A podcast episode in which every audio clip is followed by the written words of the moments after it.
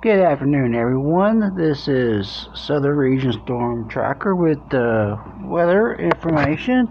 There are 225 active fires in the Midwest, all the way over to West Coast. That is a lot for this year since I have started podcast for the weather and also this update on the tropics we have a tropical storm named Zeta. The it is in the getting ready to hang around the Gulf Coast, get ready to enter it.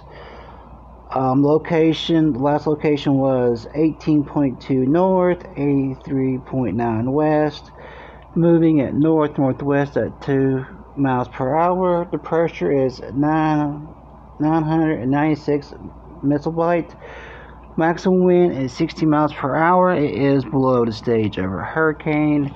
The way it looks, according to the National Hurricane Center, that it will upgrade to a Class 1 hurricane.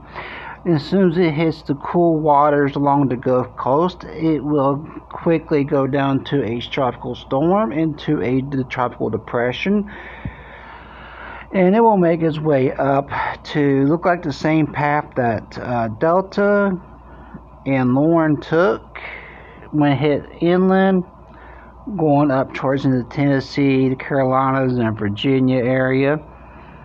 Um, if it does land in Louisiana as they're predicting around New Orleans area, it's too early to tell. If it does, it will be the seventh storm that hit the state of Louisiana, those guys really, really need a break. Um, they have received so much damage, so much rain.